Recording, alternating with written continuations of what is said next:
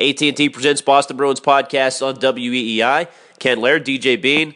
Second straight blown third period lead for the Boston Bruins here on this January the 13th in Philadelphia tonight. They drop it 3 to 2, DJ. This one feels much worse than the Rangers game to me. I don't know how you uh, view this one, but uh, a 2 to 1 lead going to the third period and two goals within a minute 22 span. The big guns for the Flyers came through.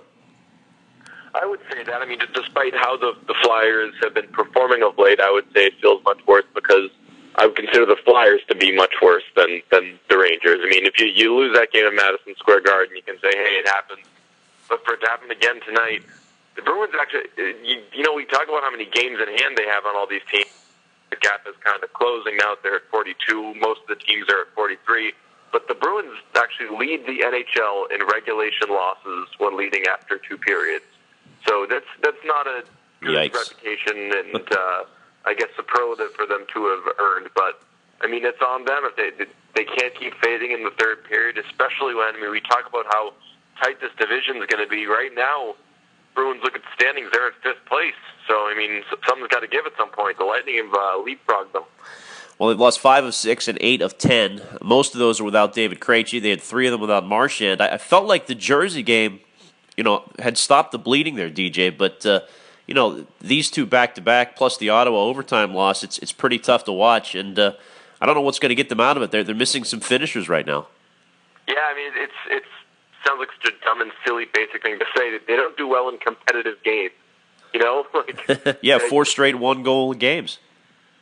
Oh yeah, I mean, yeah, really. I mean, when when these games come down to the wire, when as I said, when they have a lead going into the third period, a decent opponent. I mean, they can't really bank on getting anything out of it, and it's one thing to blow these these games in the third period. It, it happens to a lot of teams.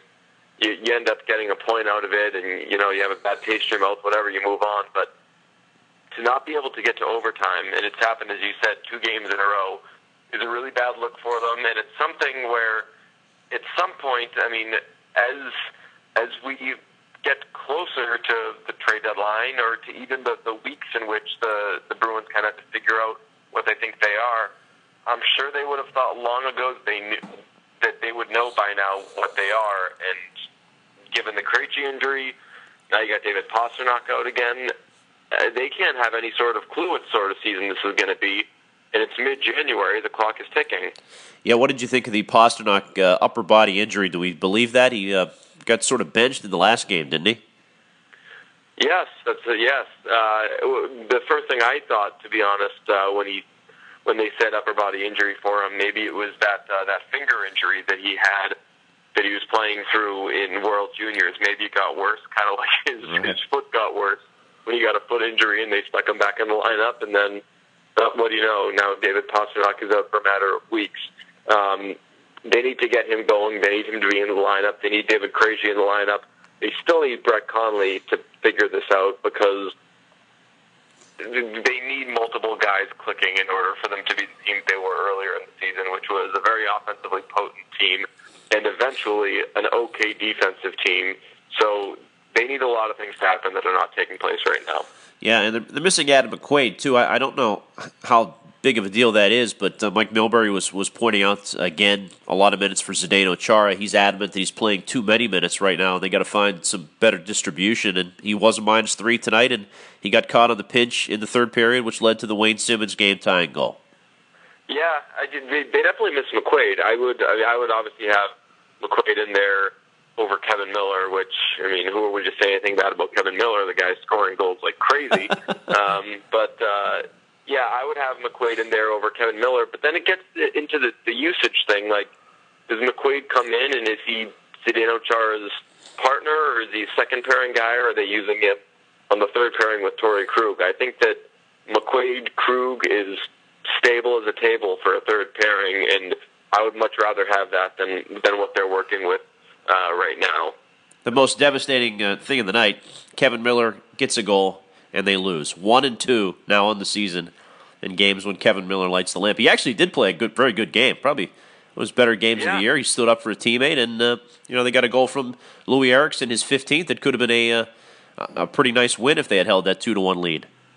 Yeah, I mean, I, I, to be honest, not to be a, a jerk, I, this this won't surprise you. I don't care about the standing up for a teammate. You're just mad because they started with hit stats at the beginning of the telecast. That oh my god, I uh, I threw up in my mouth and then everywhere else when I when I saw that. Not to mention your boy Radko Gudas was in the top five of the hits leaders in the league, so uh, that well, had to. They, send... Yeah, when when they saw it, I was like, oh shoot, maybe maybe uh, with the uh, if if the GMs are going to act like dinosaurs, this will drive his price up.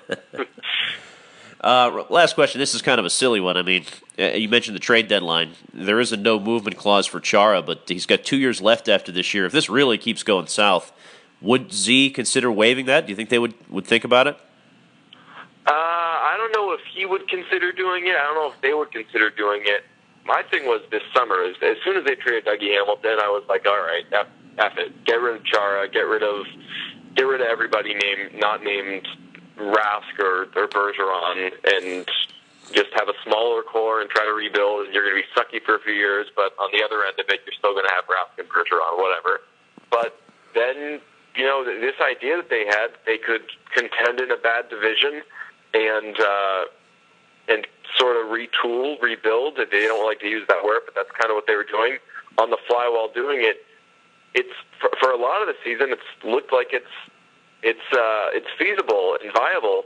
And hell, if David Krejci's healthy right now, it is a viable path. Yep. So. Uh, really, I think it depends on on Krejci. Did he end up saying, you know, we're going to move our best player, or second best player, third best player, because David Krejci got hurt this season? That could be rash. Uh, because maybe they believe that they can do this sort of thing again next season, which you know they they hope that everyone's healthy. They hope that um, that Pastrnak's a year better, that Frank Vatrano's a year better. I don't know. I mean, I'm a if you know anything about me, I'm a huge Chara apologist, and I think that you can still win with Chara. But I'm I'm not sold enough on what this team can do against the rest of the league, not just in the uh, in an okay division, but once you get to the playoffs. So uh, I would be open to it if I were the Bruins. I'm not sure if Chara would be. Well said. Uh, I am nothing if not rash on the Bruins postgame podcasts. Uh, Mm-hmm. talked to you Friday night uh, with the uh, Sabres, who's kind of started this mess, didn't they? I guess it was actually St. Louis, but Buffalo had a big comeback on them way back at Oh, Christmas yeah. time. Jeez. They sure did. Yep. All right, Well, so- everybody's coming up, uh, coming back against into the third period. So, Good work, DJ. Thanks, bud. all right, talk to you later. Bruins postgame podcast on WEEI.com. Available at the website and, of course, on your podcast page. Search Boston Bruins Hockey on iTunes and your podcast app. For DJ Bean, I'm Ken Laird.